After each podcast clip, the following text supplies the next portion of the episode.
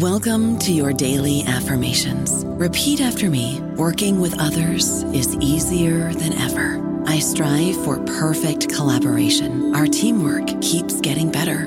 Yeah, affirmations are great, but Monday.com can really get you the teamwork you desire. Work together easily and share files, updates, data, and just about anything you want all in one platform. Affirm yes to start or tap the banner to go to Monday.com. Okay, round two. Name something that's not boring. A laundry? Ooh, a book club. Computer solitaire, huh?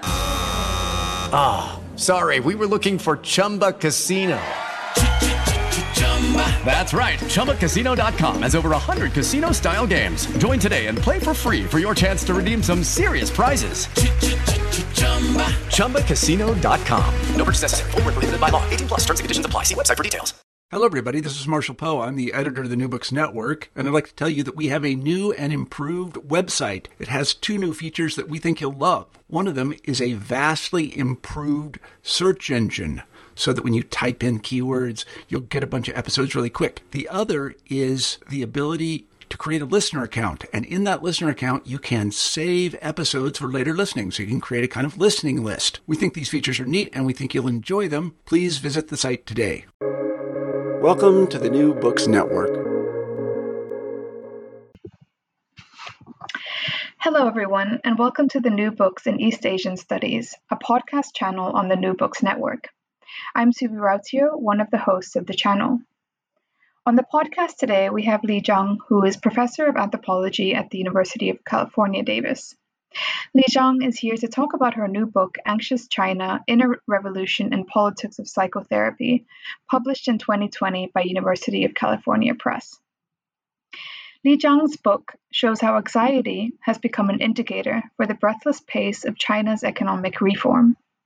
Faced with increasing market driven competition and profound social changes, more and more middle class urbanites are turning to Western style psychological counseling to grapple with their, inner, with their mental distress.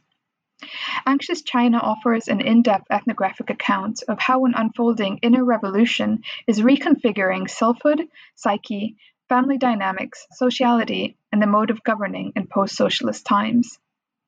In this refreshingly original and honest exploration, Li Zhang hope shows how anxiety, broadly construed in both medical and social terms, has become a powerful indicator for the general pulse of contemporary Chinese society, and how psychotherapy has spread as a potential answer to social and personal problems that need to be addressed. An excellent companion for anthropology and China studies specialists, Anxious China elaborately traces how a new psychotherapeutic culture has taken root to thrive and transform itself across a wide range of personal, social, and political domains. Li, welcome to the podcast. Thank you, Suvi, uh, for the kind introduction. And also, thank you for taking the time to read my book and for this uh, uh, conversation. I'm really looking forward to uh, sharing some ideas with you. I'm really looking forward to this as well. Um, I would like to begin this episode by asking you about asking you about your background and how you grew to be interested in China's psychotherapeutic culture. Yeah, um, you know, for readers who are familiar with my previous work, um, you can see an interesting trajectory. So, in the past, for my uh, previous two books, I have looked at migration, housing, middle class. So, they are more about structural transformations um, in China. And you can say uh, those are uh, external, profound external changes that took place in China. Now, for this third book, I am moving towards the inner landscape of people, right? Because I believe that uh, China's economic reform uh, has generated not profound changes, not only in the socio-economic structure, but also uh, in people's inner landscape. So this is a moving inward, uh, unlike my previous book. So that's uh, that's my kind of the research trajectory.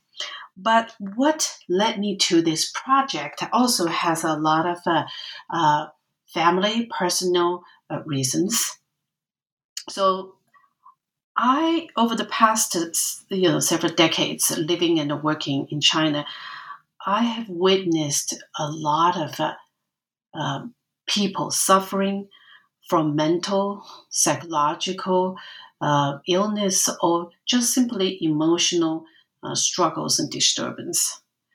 Um, for example, my own family, my mother, my aunt, and cousin, um, they all have suffered to different degrees depression, anxiety, OCD, etc.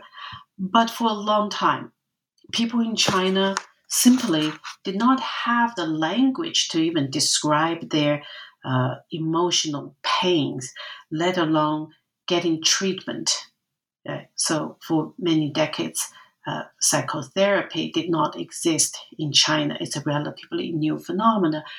Um, so, I just feel really, um, I feel that it's very necessary. We need to pay attention to this realm uh, in which people are struggling. Um, so that that's what got me to this project.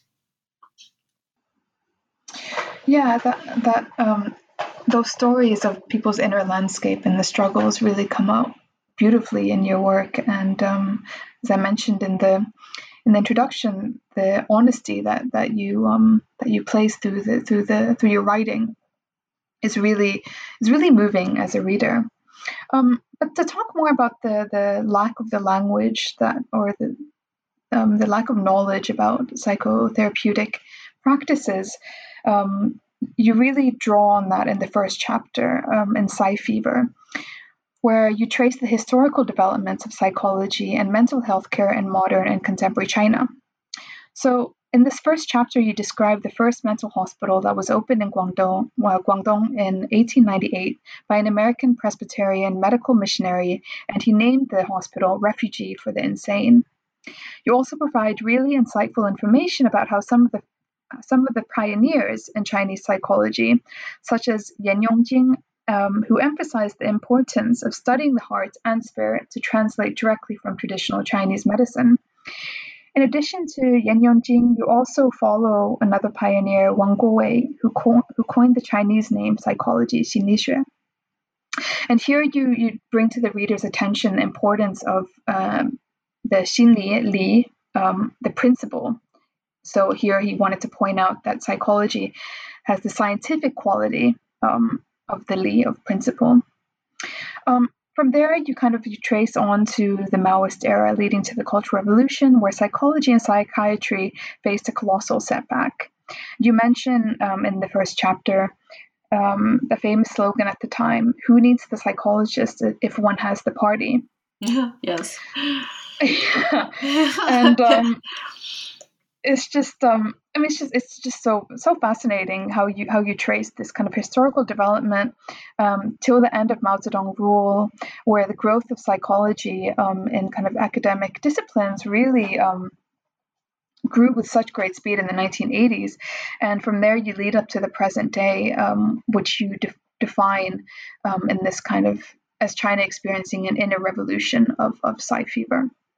Um, could you tell our listeners a bit more about this revolution um, to contextualize where psychology stands in Chinese um, society today? Mm, sure. Yeah, I just want to go back a little bit to say I think you did a great uh, job summarizing the uh, development I try to trace. You know, it is interesting that in the at the turn of the century, we did see some very promising development of uh, psychology, um, but then um, you know, it was interrupted uh, by the war. And then during the Cultural Revolution, uh, basically we entered a desert of psychology and, and, and psychiatry, right? So there was nothing really there. And during that period, um, because you asked me about this language, um, to describe their pain. People just didn't have the language to describe emotional pain. Partly it's it's also because it was heavily stigmatized when people have mental illness or emotional problems, right? Even if people just ordinary people experiencing um, depression or anxiety, they could be easily lumped into this broad category in China we call the fengzi, mad people. Right, Mm. so and you immediately Yeah, yeah. lose the credibility, um, and you you are uh, basically excluded, abandoned by your family and society. So it was really sad that period. I want to kind of emphasize, especially during the Cultural Revolution under Maoism. Um, for example, Arthur Kleinman, uh, a medical science, uh, anthropologist, wrote in his book uh, during that period. Uh, people actually suffered tremendously mentally uh, in mental distress, but they could not express that. So, how did Chinese people express their uh, mental suffering, psychological suffering? It was through what Kleinman called very famously somatization, right? So, people have to express their psychological and mental distress through bodily illness, somatic complaints, and that's what we call the somatization. You know, during that period, and I see that that trend actually is still going on in China. If you compare China with the West, uh, we see a lot of somatization. How people just kind of uh, um, uh, don't want to talk about psychological problems, but instead they they complain about their uh, digestive system illness and stuff as a way of expressing their mental distress.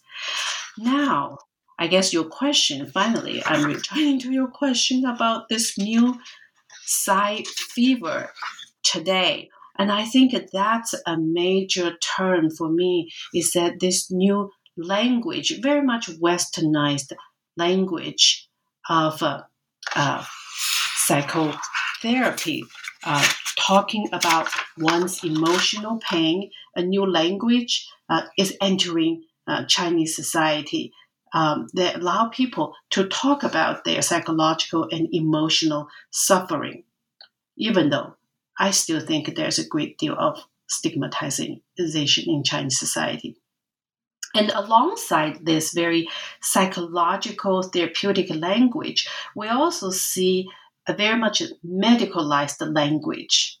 When I say medicalized language, I'm talking about um, the notion that people now suffer from anxiety, 焦虑症, depression, 抑郁症, and stress, 压力, right? So when in Chinese, when we add the word 症, it's a syndrome to anxiety or depression, that become it becomes a medical category that can be recognized and treated. So it has the plus and minus uh, with this medicalized language.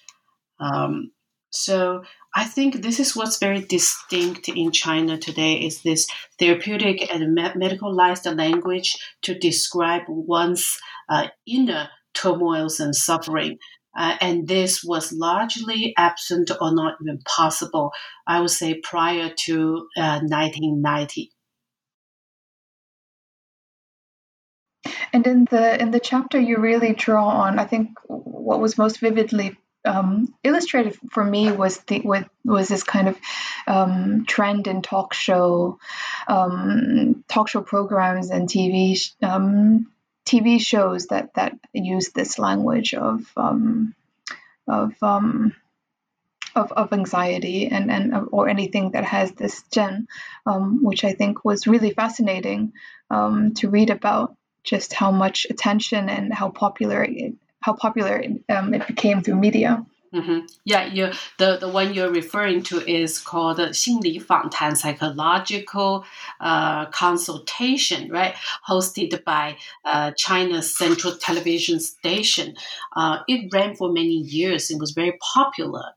Uh, what's interesting about this show was that in the beginning, they aired it late night uh, close to midnight because they assumed that, first of all, not many people tune in. Secondly, they assumed that people who want to watch this program would be worried that their friends and their family would see them watching that and and kind of curious. So, so they want to give them some privacy, um, you know, because mental health uh, is still very much stigmatized in China.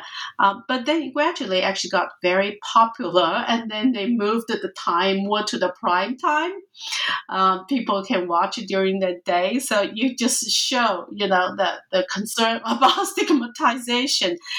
And, and this program became extremely popular. And as you say, you know, uh, it's a host there, and then they, it always has a psychological expert. They invite an expert sitting there and talking to a client or a family. So it's a popular show, but it's also wants to evoke the notion of scientific, you know, psychological science, approach that as a more like a scientific approach, even though if you watch a lot of those shows, it's kind of like some of this Dr. Phil and the Oprah right. show. but, but it wants to invoke uh, science in China because a lot of Chinese people, they uh, really believe in this kind of a scientism, that science can, can help them mm. with their illness. Yeah. Mm. Yeah, and that's really something that you point out um, and describe in great detail in several chapters of your book. Um, but I wanted to move on now to, to chapter two, Bentu Hua, um, culturing, which you call Bentu Hua, culturing psychotherapy. So just now, as you mentioned, these talk shows that are very much um, kind of borrowing um, maybe Oprah Win- Winfrey, um, similar kind of um, aesthetics or, or themes or the kind of style um, that's that they might have seen from America. That's something that you really draw on in chapter two. So this motion, notion of Bentuhua, where um, Western style counseling and global therapeutic models are being um, implemented through Chinese practitioners to address and speak um, to ch- psychological problems in China's social cultural context. So, um, what I really enjoyed about chapter two, or this is a theme that you obviously bring up throughout your book, but this notion of the self um, in Chinese thought as a means of associating with the heart.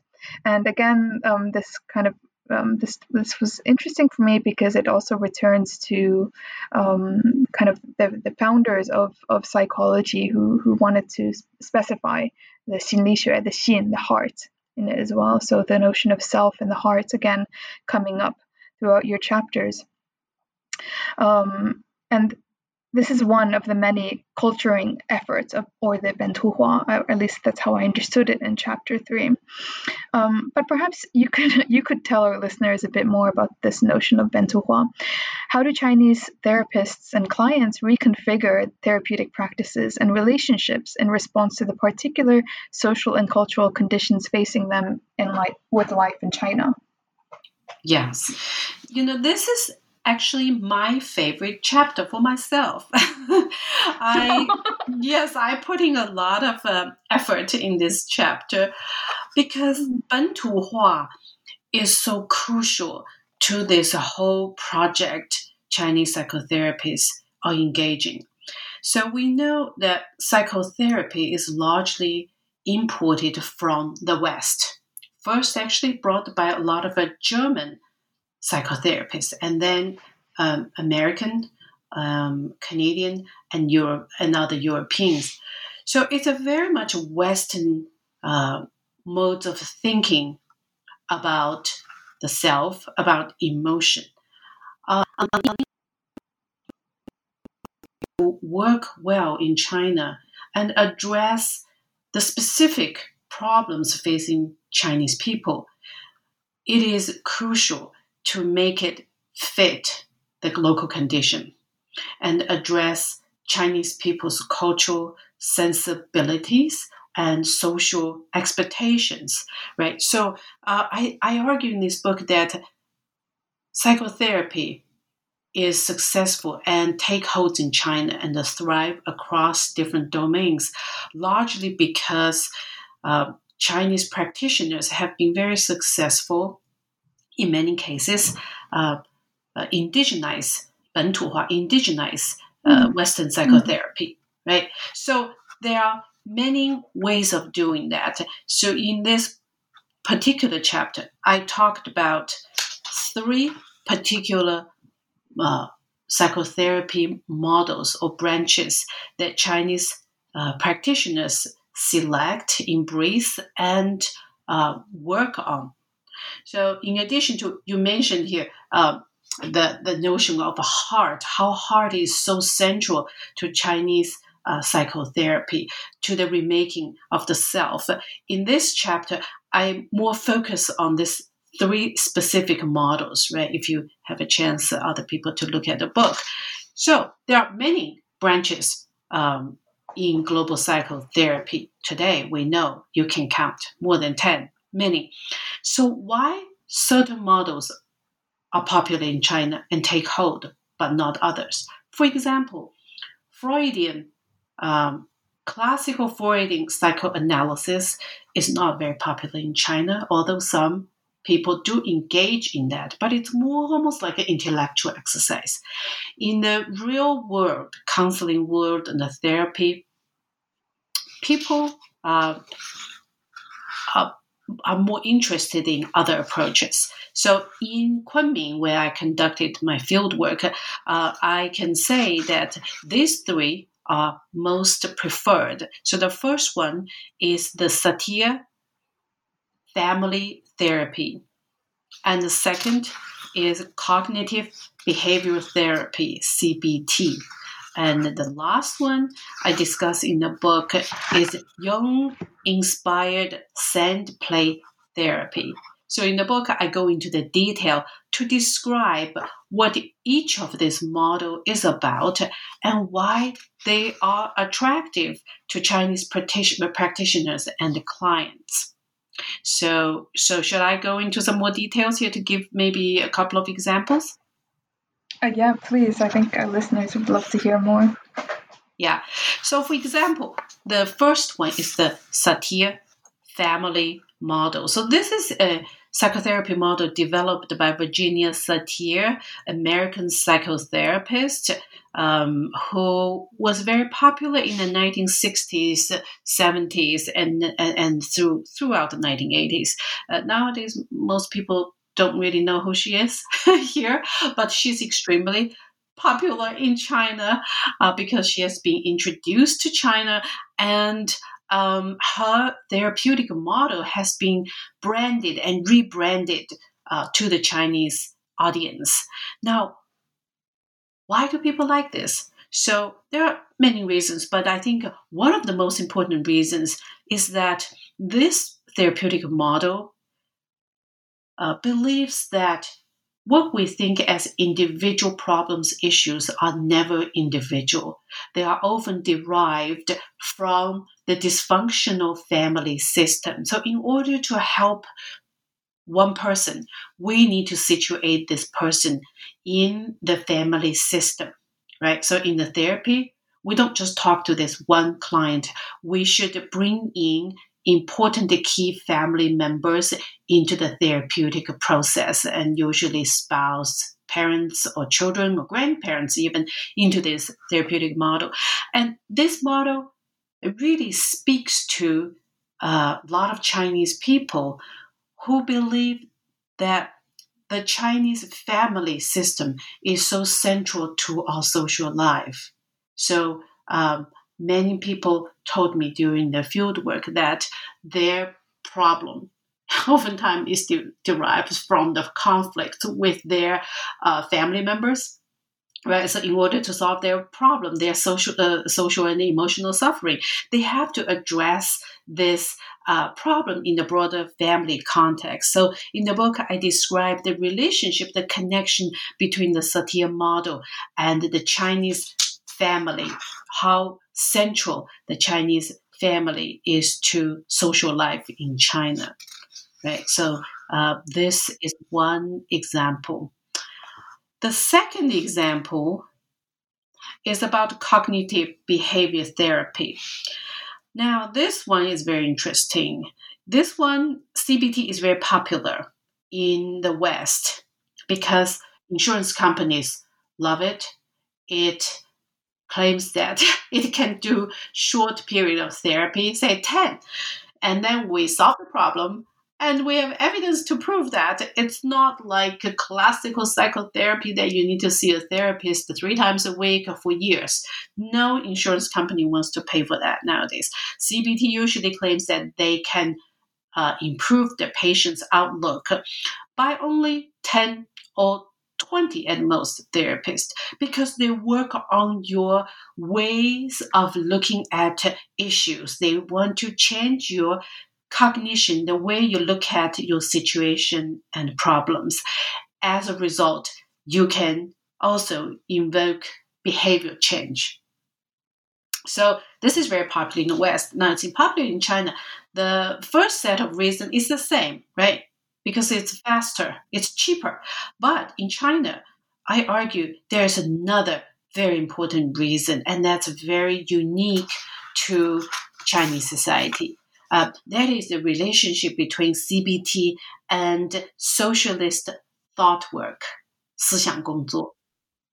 because 思想工作, it was a form of political persuasion under socialism. That's how it was started, right? You, 你做思想工作, do someone's uh, thought work is to, usually in the past, is the cadre party member uh, talk to an individual in order to um, uh, help this person to align with the uh, party's goal, revolutionary uh, mission. So they believe that you can change people's way of looking at things and thinking, right? So a party member would do that. It's very political. It's very ideological. But CBT, of course, it's not a political ideology. It claims to science, right? Um, however, several therapists told me that they, uh, before they became a psychotherapist, they were actually doing socialist thought work for many years at universities or state owned enterprises. Um, because this kind of thought work gave them the skills to listen to people and talk to people and to become persuasive and empathetic. So that was the connection between CBT and socialist thought work. So it's not the content. The content is radically different, but it's the form, the skills they have acquired uh, through uh, socialist thought work. So that's another reason. I can go on to talk about even the third one. Although my favorite is very long, but maybe we don't have much time. But I encourage people when they read to to look at this profound connection between Jungian therapy, sand play, and traditional culture, because Jung is deeply, deeply influenced by what he calls Eastern culture. Uh, Chinese and the Indian uh, traditional uh, philosophy, and, and culture. So there's this deep connection there my book traces. I don't know about you, but I'm very busy and I don't have a lot of time to cook. That's why I subscribe to Factor. Eating better is easy with Factor's delicious, ready to eat meals. Every fresh, never frozen meal is chef crafted, dietitian approved, and ready to go in just two minutes. You'll have over 35 different options to choose from every week, including Calorie Smart, Protein Plus, and Keto. These are two minute meals Factor meals are ready to eat and heat, so there's no prepping, cooking, or cleanup needed. They're flexible for your schedule. Get as much or as little as you need by choosing your meals every week. Factor is the perfect solution if you're looking for fast, premium options with no cooking required. Sign up and save. We've done the math, and this is important. Factor is less expensive than takeout, and every meal is dietitian approved to be nutritious and delicious. Head to factormeals.com slash NBN50 and use code NBN50 to get 50% off. That's code NBN50 at factormeals.com slash NBN50 to get 50% off. Yeah, and we, we can return to to because you bring up um, sand play theory in other chapters as well, so mm-hmm. we can return to that um, okay. as we as yeah. we continue going yeah. through the chapters. That's my favorite because I got yeah. certified in sand play therapy, so yeah. hopefully we can return to that when we talk about the therapeutic self. Well, I, I mean, I hope so too, because it's just so fantastic how you were able to learn these um. You basically are a trained therapist through your fieldwork, which is just um, incredible. Um, but we'll we'll return to that um, as we continue discussing. Thank you, Li, for the for the overview of the of these therapeutic techniques, which you bring up in chapter two, and um, they really you really do elaborate on them in great detail. So obviously, um, listeners do do read the book itself to to learn more about these techniques. Um, so chapter three called is called therapeutic relationships with Chinese characteristics question mark. And here you um, go further into these therapeutic techniques um, by looking at the relationship between the therapist and the client, which is often times, where some might argue, um, as you, if I remember correctly, you claim in the chapter, um, kind of the foundation of, of a good um, therapeutic um, kind of environment. So, in discussing these relationships between the therapist and the client, you define the following to be common expected features in the therapeutic um, environment in China. So, the client expects, expects fast and practical um, kind of outcome. They expect the therapist to take on an authoritative role. And also, you bring about um, this notion of family proxy in this chapter. And I especially um, enjoyed or what was moved by your description of the access to family proxy because you situate yourself in this chapter and, and elaborate on your mother's experiences with psychological distress as she grows older and, and your role having to kind of um, mediate between um, doctors trying to trying to access the correct um, drugs and prescription for your for your mother um, but could you tell our audiences a bit more about your own experiences and, re- and research and what it taught you about um, the therapeutic therapeutic relationship um, with Chinese characteristics and this kind of question mark that you have in your chapter title? Yes. Um, so in this chapter, I talk about uh, therapeutic relationships with Chinese characteristics with a question mark, as you emphasize. That's very important, the question mark, because I I put a question mark there um, to invite us to think about uh, how effective these characteristics are for healing. And there is a sense of irony there. I think it is unique to China but at the same time, I also question whether um, they are uh, useful um, and effective. And of course, you know, when I talk about this, I also have a very ambivalent feeling towards uh, these characteristics. Um, I understand why people do those things due to time pressure, you know, uh, financial pressure, etc. So they want a fast, practical uh, therapy, and also, you know, the the the fact that people look for therapeutic authority is also uh, very, un- I think, quite unique to China, and has a lot to do with. Uh, uh, how people think about medical authority uh, in throughout Chinese history, right? So uh, in psychotherapy, so I personally I have had years of psychotherapy in the U.S., so I'm familiar with how psychotherapy is conducted in the West. I have had different psychotherapists uh, for personal reasons and for my research. So it's very different. It's a sharp contrast to me. Uh, in the West, at least ideally, the therapist would push the clients to reflect on his or her own uh, issues and form a dialogue uh, with the therapist. Uh, the therapist is more like a companion, accompany you on this journey of uh, self discovery and the healing, right? But in China, uh, that does not quite work well. Even though some therapists try to do that, they encounter constant resistance from their clients. Uh, as I describe in the book, a lot of Chinese clients they want to look for this external um, therapeutic authority who can help them to solve their problems. They think I paid so much money for you. So I come here, I'm not just going to talk to you. I want um, advice and guidance So that's their sort of a way of thinking about uh, therapy, talk therapy. Um, and it's uh, extremely uh, difficult. Uh, this resistance is very strong. Um, you know, the pushback. So oftentimes Chinese therapists have to come at a more compromised position. So they they try to encourage the clients to uh, discuss their issues, to form partnership with them, but at the same time, they are also compelled oftentimes to give them some concrete advice. I witnessed several therapists. At the end, the clients would ask the therapist to give them, for example, a list of things to do, not just sitting here talking. What can I do in my relationship? Uh, exercising, whatever, the food to take, something concrete advice, right? So that's very important uh, for them. And with regard to the third characteristic, family proxy, right, I wrote here, uh, again, this is uh, one of the most uh, personal uh, parts in this book.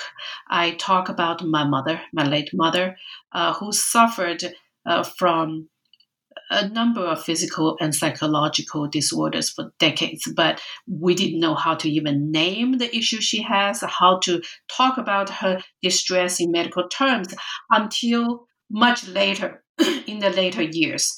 Um, the two or three years before she uh, passed away. But at that time, she was in her 80s and she was not able to physically go to see a psychotherapist or psychiatrist.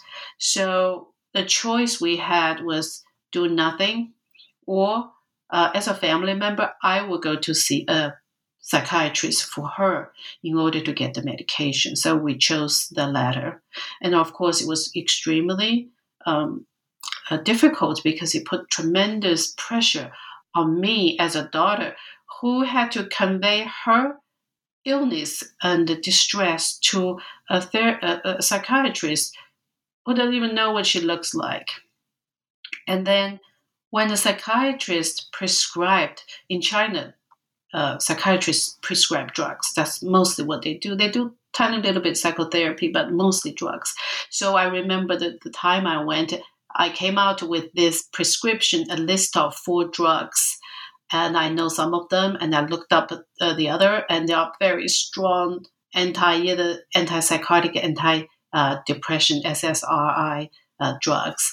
And I know my mom could not handle that. She was very frail. She was in you know about eighty some five pounds body. She could not. Her body could not take take that medication. So as family members, we had to make a very difficult decision what to give her do I give all this medicine to her or not?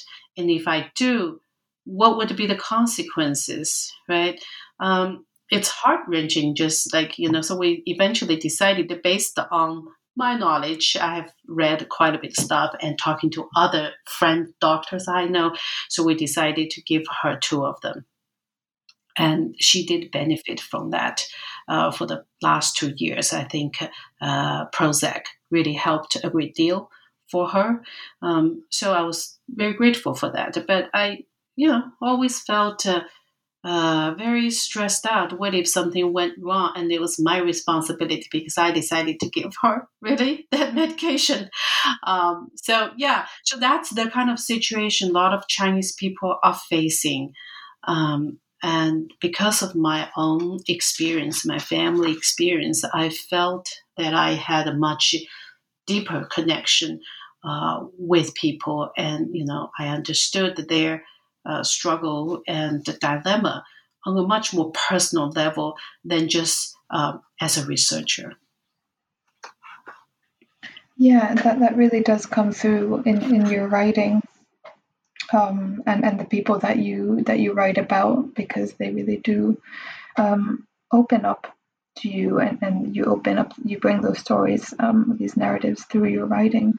Um, so it's really it's really I think a rare rare occasion for a researcher to, to take that um, take that stance um, but also for for I'm not talking about your mother obviously but the other interlocutors or, or research research subjects or people that you you came across in your research um, or through your through your therapy that they're willing to to open up to you as well. Um, so, chapter four um, specifically focuses on the branding, um, branding the satir model. And you already introduced the satir model for listeners, um, and I think it's a really fascinating therapeutic practice. I also hadn't heard about it before I read your book, and you really um, as you mentioned just now as well, but you, you mentioned in more detail in the book itself um, that it's a very popular and trending um, therapeutic practice, specifically because it draws on this kind of the collective, the family, rather than the individual that needs to be healed. Um, so in chapter four, you write about Chinese about how Chinese therapists and clients reconfigure therapeutic practices and relationships in response to the particular social and cultural conditions facing them in life. And here the, the focus is on the dialogic encounter between the global knowledge and the local situation that gives rise to a set of practices and relationships with distinct Chinese characteristics, such as the satir model therapeutic movement, but also you do bring it up on numerous occasions in the book. So, would you like that I ask you that question, or do you feel like you've spoken enough about it? Yeah, I think maybe we, since we're kind of uh, running out of a lot of time, so for this chapter, if you want to ask, maybe we can talk a little bit more about uh, commercialization of psychotherapy. You know, when I talk about the branding, this model, of course, there is this uh, dialogical relationship, how Chinese psychotherapists try to make something uh, out of uh, this uh, um, uh, important model. But it's also about branding, about commercialization. And I think I write about the satir model in a more like a sarcastic way, like how it becomes almost like a McDonald's franchising okay, in China. okay, let's let's go back to the. Don't speak too much now. Let's go back to the to the recording. Okay, I'll return. So, so in chapter four, you really go into more detail of the branding of psychotherapeutic practices, which you're really, um, which you really don't try to hide through your writing. It's obviously there is a branding, there's a profit-making industry here. Um, can you tell our audiences a bit more about that, please? Yes, uh, this chapter um, uh, is about branding a psychotherapy uh, model. Uh, it's about the Satir model. But what I try to come across is how uh, psychotherapy in China nowadays is undergoing um, tremendous amount of commercialization. Um, so, uh, it, psychotherapy, in a way, almost uh, is like McDonald and the Starbucks, how they can be franchised in China. So in this chapter, I describe the details of a group of psychotherapists based in Yunnan province, Kunming, where I did my fieldwork, how they try to acquire the rights to uh, spread and brand the satir model to train people in China because you can't just do that. Now the Satir model has an international institute and has a Pacific Institute of Satir model. So if you want to teach that in China, you need to first get the rights to do so.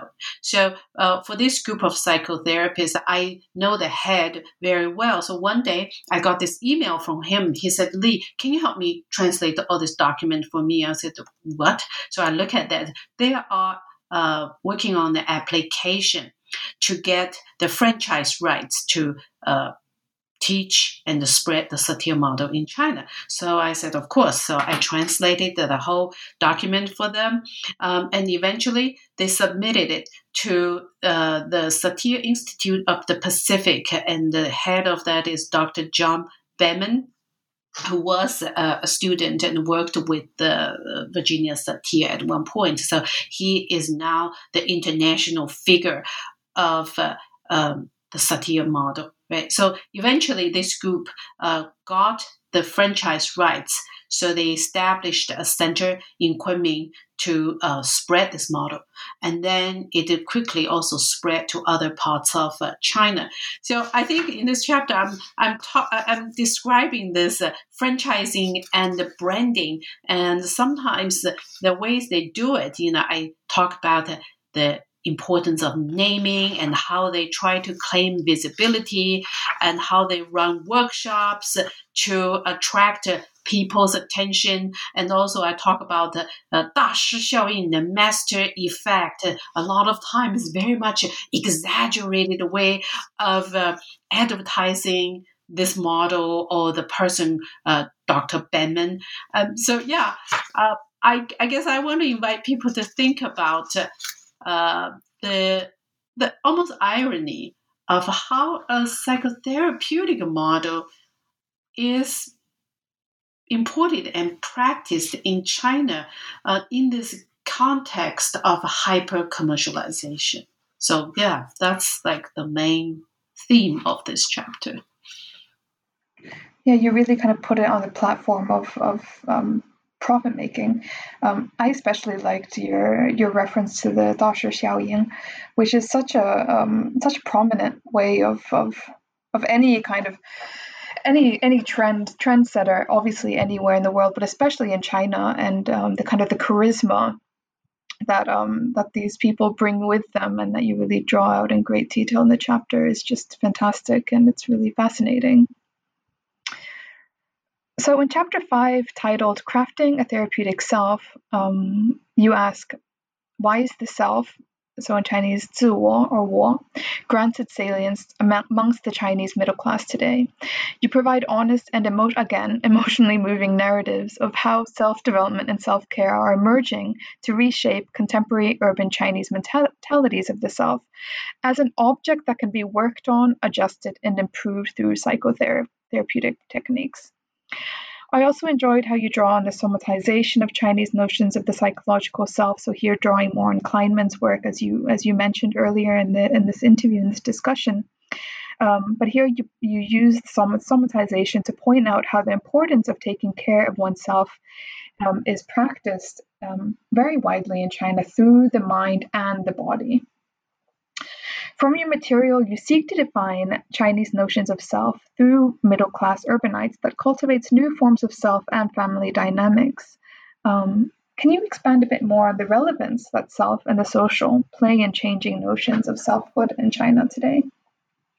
Yes, I think you really um, put your finger um, on the key point of this chapter, right? It's about uh, the rise of a new form of self. I call the therapeutic self because it's a form of self um, being made and remade with the help of psychotherapeutic techniques. But what's most important to this chapter is to look at the dialogic relationship actually between the self and the social. I think there's always the tension between the self and social. And I'm trying to show that in this context, the self is never individualistic, even though, uh, as Yan Yunxiang and some others have argued, that Chinese society is becoming very much individualized. Um, nevertheless, I think the self is still very much embedded in the broader social nexus, and it's in constant dialogue with the broader social, including one's family, king, um, workplace, friends, and community. And you can see in this chapter that while people come here to look for a new uh, space, and new technique to work and improve the self, uh, they constantly actually are drawn back into the social world in which they live. So I um, eventually came up with this uh, uh, two terms that describe this dual process um, that namely disentangling and re-embedding right disentangling is the possibility that one can actually temporarily remove oneself from the obligations of the family, of workplace, um, to uh, actually have an opportunity to work on the self, to look at oneself in a relatively safe therapeutic setting. Reembedding meaning that subsequently the person has to return to his or her social world because you cannot just retreat, retrieve. Um, the ultimate goal is to have to come up with a better self, more capable of handling one's family and social relationships. So this is very crucial. There's a disentangling and re-embedding dual process. And I think one of the cases I gave here is Feng Gang, this police officer. I think his case best exemplify this dual process. So in the book, I describe, if you remember, uh, Suvi, there's a picture of a sand play arrangement made by Feng Gang. So I had this very intimate encounter with him because I was in one of the advanced psychotherapy, uh, sand play therapy training session with him. So we had about 12 people in the session um, over three days, and we all had to uh, uh, take, take turns to play uh, the role of a therapist and a client. So at one point, I was his therapist, and he uh, made this sand play arrangement. And it was a very emotional moment. Took him a long time to make this, and then he started to uh, weep. And then I asked him, I had a dialogue with him about his situation, and he started to open up to me about his uh, problems and suffering. He had so much tension with his supervisor and the family. Um, he, he is actually a police officer catching uh, pocket pickers on city buses. It was very tiring and dangerous at times, but his supervisor oftentimes accused him of slacking off, not doing his job. And then his uh, um, family, his parents in law who lived with them because they had a baby uh, who t- helped take care of the baby, also um, did not quite understand him why he would want to study psychotherapy. He's a man, he's a police officer, he should be masculine, he should be tough. Why would a man like him need to do this? Right? So he was like caught in this very difficult situation. Um, and he was very depressed and stressed out, but uh, never had a chance to really see a, a psychiatrist or got any formal diagnosis. So this psychotherapy training opportunity really gave him a chance, a place, a safe place to open up, uh, to explore himself. Uh, but at the same time, as you can see, this is not a completely private individual space. It's a social space with a few others, like minded others there, right? So I call this a form of psychosociality. So it's a space, therapeutic space that's safe, but at the same time social. So he has this opportunity to explore his own psyche, at least for the moment. And in the end, of course, he had to return to his social world. But once he um, felt better about himself, understood himself better, he was uh, also able to handle his family relationships and work relationships much better. So, um, um, I, I won't get into too much detail here, but I think this is a case that best illustrates this dual process. Yeah, and and I think just for listeners, um, as you mentioned just now in this kind of this workshop, so a lot of these um, a lot of these encounters are specifically, as you describe in your book, are through these kind of workshops of of people um, putting to their own time aside to learn these techniques, these therapeutic techniques. And if I remember correctly in your book, um, these people that you encounter are doing it very much um, for their own to work on themselves rather than to use these techniques to go out to become therapists, which I think is is very um, unique. I don't I can't think of similar types of events happening in, in where I am in Helsinki or anywhere in Europe. yeah. Yeah, I so, think this is a distinct feature, definitely. Uh, going through yeah. uh, uh, workshops and training sessions as a way of uh, uh, self help, not going to help others, actually.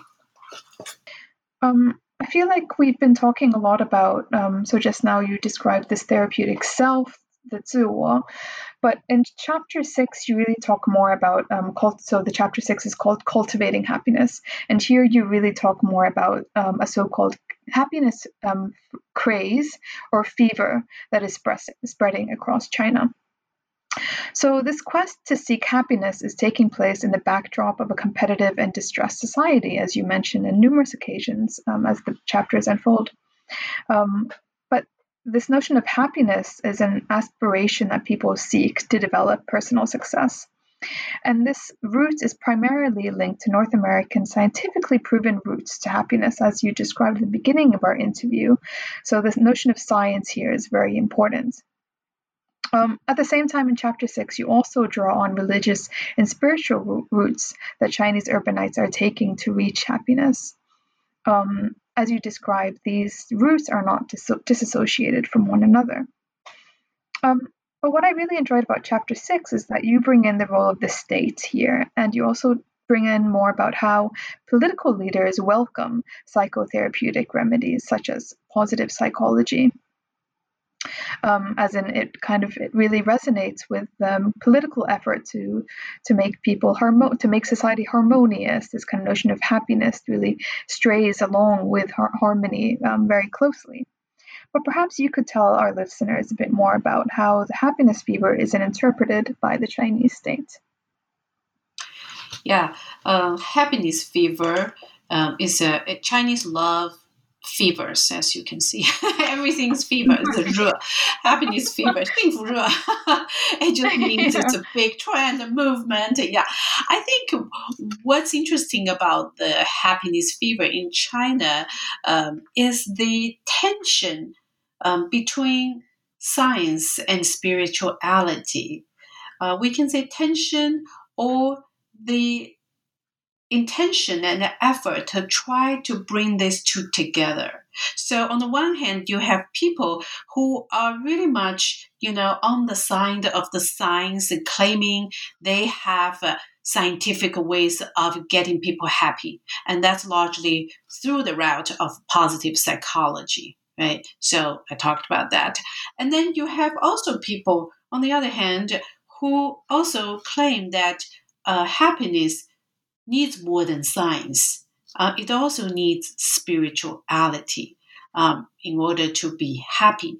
Um, and then you see people who are trying to blend these two together to bridge spirituality and the therapeutics. And I find that that's the most interesting and most promising ways of approaching uh, happiness. So this is also not unique to China, though. Uh, living in Northern California, here I am. Um, I'm uh, very close to the mecca of such practice that's called Spirit Rock in Northern California. So, uh, uh, a lot of people, the leaders, practitioners there, they are actually certified, trained uh, psychologists. They have a PhD in clinical psychology, but at the same time, some of them, like Jack Kornfield, is also a, a ordained monk. You know, he spent many years in India. So these people embody this kind of a blending of uh, science, psychological science, with spirituality, Zen Buddhism, meditation, etc. So this chapter, um, I think I'm trying to uh, give people a sense of uh, both the, atten- the, the tension between these two approach, but also the promising effort of uh, bridging science and spirituality together. Yeah, that's um, that that's really really fascinating, and um, I think our our listeners would really get um, I think there's a there's a lot of kind of resemblances and with a lot of these kind of trends happening also outside of, of China. Um, if we move on to chapter seven of your book, um, titled Therapeutic Governing, you look at how certain therapeutic techniques are appropriated by individuals and organizations in the wider social and political setting to revamp supposed socialist governing at a time when socialist thought work has lost, lost its effectiveness. So, here, um, socialist thought work, as you referred to earlier in the in the in the discussion, referring to Sixiang Gongzuo, right? The the parallels with with CBT. Um, but in chapter seven, you present to the reader the genuine interest that institutions have in implementing psychotherapeutic techniques. Um, these institu- institutions include government agencies such as the police and the military, and also state owned en- enterprises. So, through this kind of implementation of psychotherapeutic techniques, you describe a soft style of governing being implemented that underlies the affective dimensions of power expanding in China. Um, could you tell us a bit more about what this soft style of governing through care and love entails? Mm, yeah, this is another uh, of my favorite chapters because it's very yeah. important this whole issue right about therapeutic yeah. governing um, so yeah. this book i think is three parts is, is culture in psychotherapy therapeutic self therapeutic governing i think the three uh, important pillars of the book so soft modes of governing yes i think in china um, uh, under the more recent regimes, Hu Jintao and Xi Jinping, a new style of governing is uh, emerging and very much preferred. So it's in the name of uh, Ai, right, loving care, rather than through uh, straight political domination or control, right? That's obviously still there, but the new regimes are more interested in um, and at different styles, at more preferred styles through uh, loving care, or some people call it kindly governing, kindly governing. Um, and I think psychotherapy, psychology play a very important role in enabling this form of governing. So the example I give, for example, it's uh, in the Chinese uh, military, the paramilitary hospital. I did some research there, and the police nowadays. So for the soldiers, when they come in, for example, now these soldiers are subject to screening by doing psychological testing, which was completely absent before. Um, so they have to take this uh, specific test with answering a bunch of questions, and then they are screened whether they are psychologically stable and mentally stable.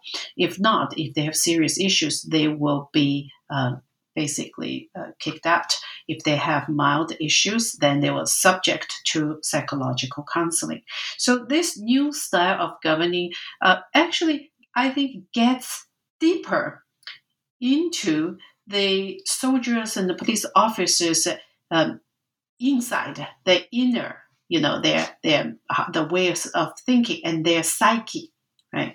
Um, so it's a it's a softer form and it doesn't come as a harsh and also in the name of help right? They offer for example uh, the police and soldiers psychological counseling if they have issues. But of course um, there are a lot of uh, problems and there's a dilemma there because this uh, psychotherapists uh, counselors who work for the military and the police, they are mostly cadres, party members. Um, so they have to uh, fulfill their political loyalty to the superior. Right? So they have to report to their superior if they see any problems, important major problems. At the same time, as therapists, they are supposed to protect the privacy of their clients so as you can see, they are kind of caught in between. So in reality, it's not very uh, easy. So I think uh, I talk about this emerging form of uh, soft governing uh, on paper. It sounds really good, but in practice, oftentimes people run into a lot of problems and they, they have a lot of dilemmas they have to negotiate. Um, but maybe we can also, in relation to this, uh, I think maybe you're going to ask that question is uh, the, the you know like I talk about uh, in the military as a, supposed to in the enterprise how this form of governing is at work. In the enterprise like for example the commercial enterprises um, the primary concern is how to create a productive labor force, stable and productive labor force. So it's very much like the concern of uh, uh, profits and productivity.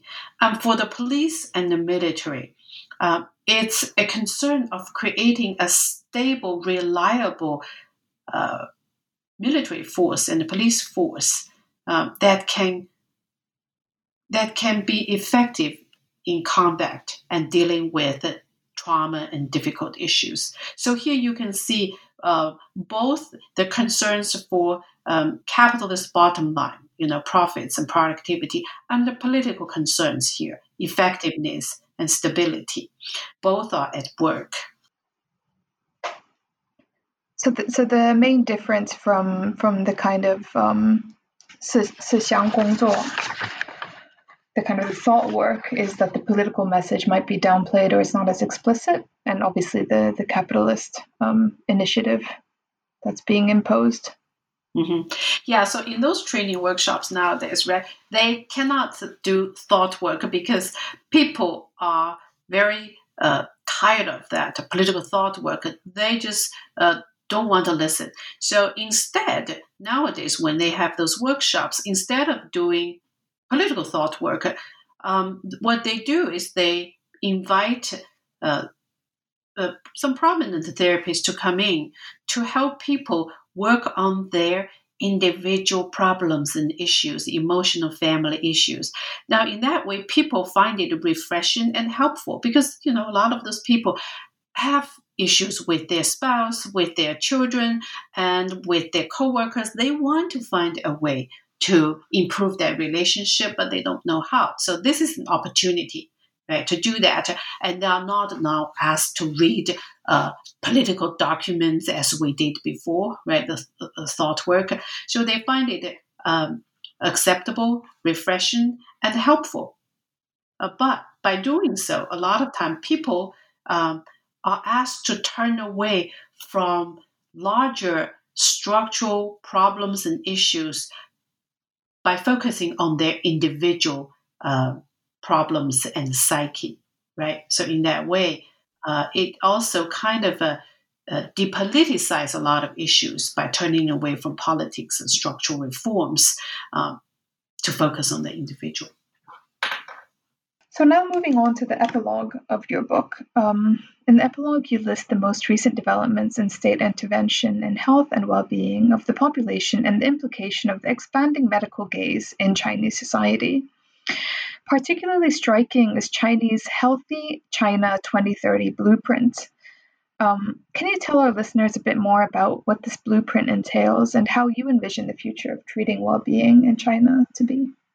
Mm-hmm. Yeah, the Healthy China 2030 blueprint um, outlines the principal rationale and steps to improve the macro health of the Chinese population.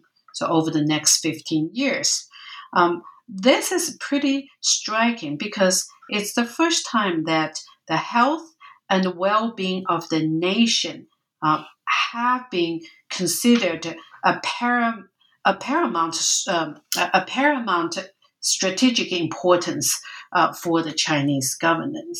Uh, before we, you know, there was public concern, public health concerns, but uh, not to such a degree to put healthy China as the one of the most important goals of the nation and and the governing. Um, so, I think this is a significant uh, change and uh, uh, movement in the form of post-socialist governmentality. Uh, so very much here in the book, I, I talk about Michel Foucault's notion of governmentality, right? How managing uh, the population's health uh, has become a very important component of modes of governing, and therefore I think this is a signal. It, it signals a very important move in the way uh, the Chinese government, the regime, uh, thinks about health uh, of the population and how the health of the population is so intrinsically linked to uh, governing, the modes of governing.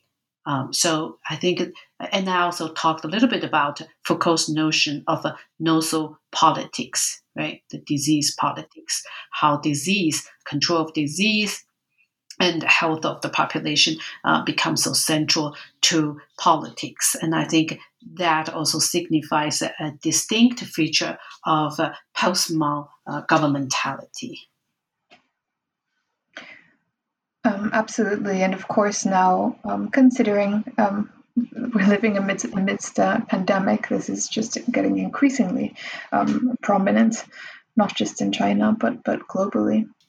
Absolutely, yes, yes. I think globally, um, the concern of the yeah. health of the population will become um, a key part of governing and a, a, a test of government um, as we are facing here too. Absolutely. That could probably be a whole other podcast episode or research study on its own.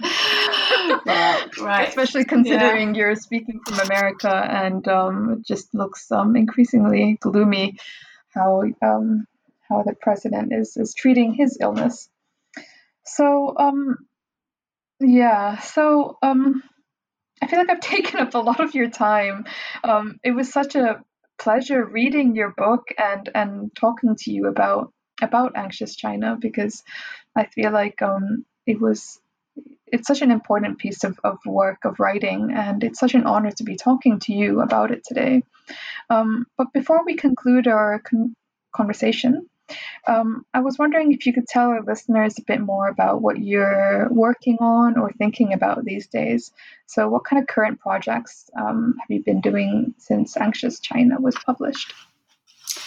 Yeah. Um, first of all, it's my pleasure. It was such a pleasure to uh, talk with you. Yes, I will be happy to say a few words about my current project. So, after completing the book, I have uh, started to, uh, to conceptualize my next book project, uh, which is on um, aging and elder care in China. And I believe this is another enormously important and under researched area uh, for China scholars. Um, you know, we know Chinese society is aging also because of the one child per family policy. Now we have a reversed uh, pyramid form of population structure. So pretty soon, uh, after 10, uh, 20 years, uh, we're going to have a, a, large population of people over 60, aging population, but much uh, less able younger um, people. The structure is very problematic. So uh, who is going to take care of this large um, amount of older people? So uh, elder care uh, becomes a pressing issue in Chinese society. So I want to explore this area. And of course, I'm still early um, in this project.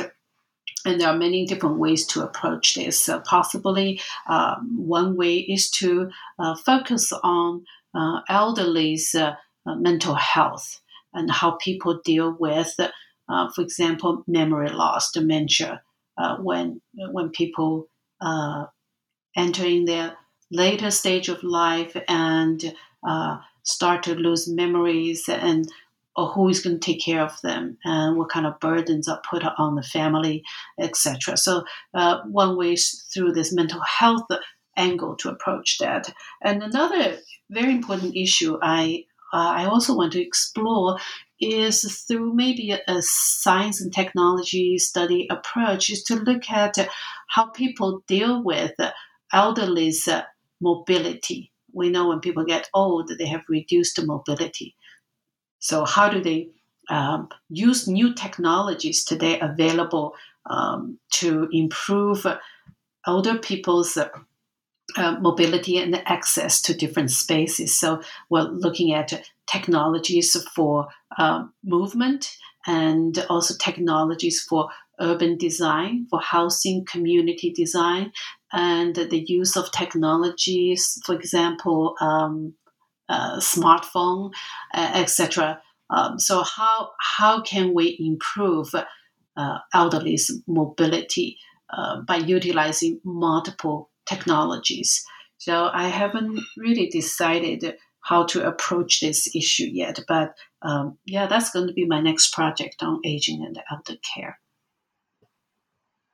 Wow, it sounds really fascinating. Um, I feel like you you always manage to to really um, um, follow these much bigger trends happening in China before other anthropologists in the field do. Um, I really look forward to, to reading more about your work and, and hearing how it progresses, and I'm sure our listeners do as well. Um, so, for now, I just wanted to thank you so much for putting time aside to join us today. And um, I've really enjoyed talking to you, and um, I recommend Anxious China to all of our listeners. But for now, thank you.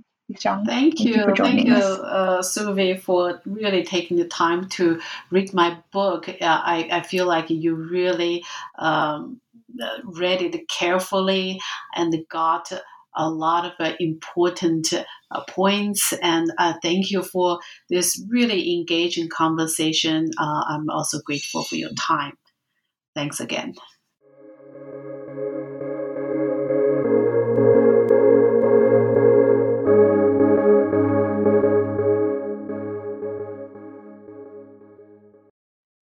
With LuckyLand Slots, you can get lucky just about anywhere. Dearly beloved, we are gathered here today to. Has anyone seen the bride and groom? Sorry, sorry, we're here. We were getting lucky in the limo and we lost track of time. No, Lucky Land Casino, with cash prizes that add up quicker than a guest registry. In that case, I pronounce you lucky. Play for free at LuckyLandSlots.com. Daily bonuses are waiting. No purchase necessary. Void where prohibited by law. 18 plus. Terms and conditions apply. See website for details.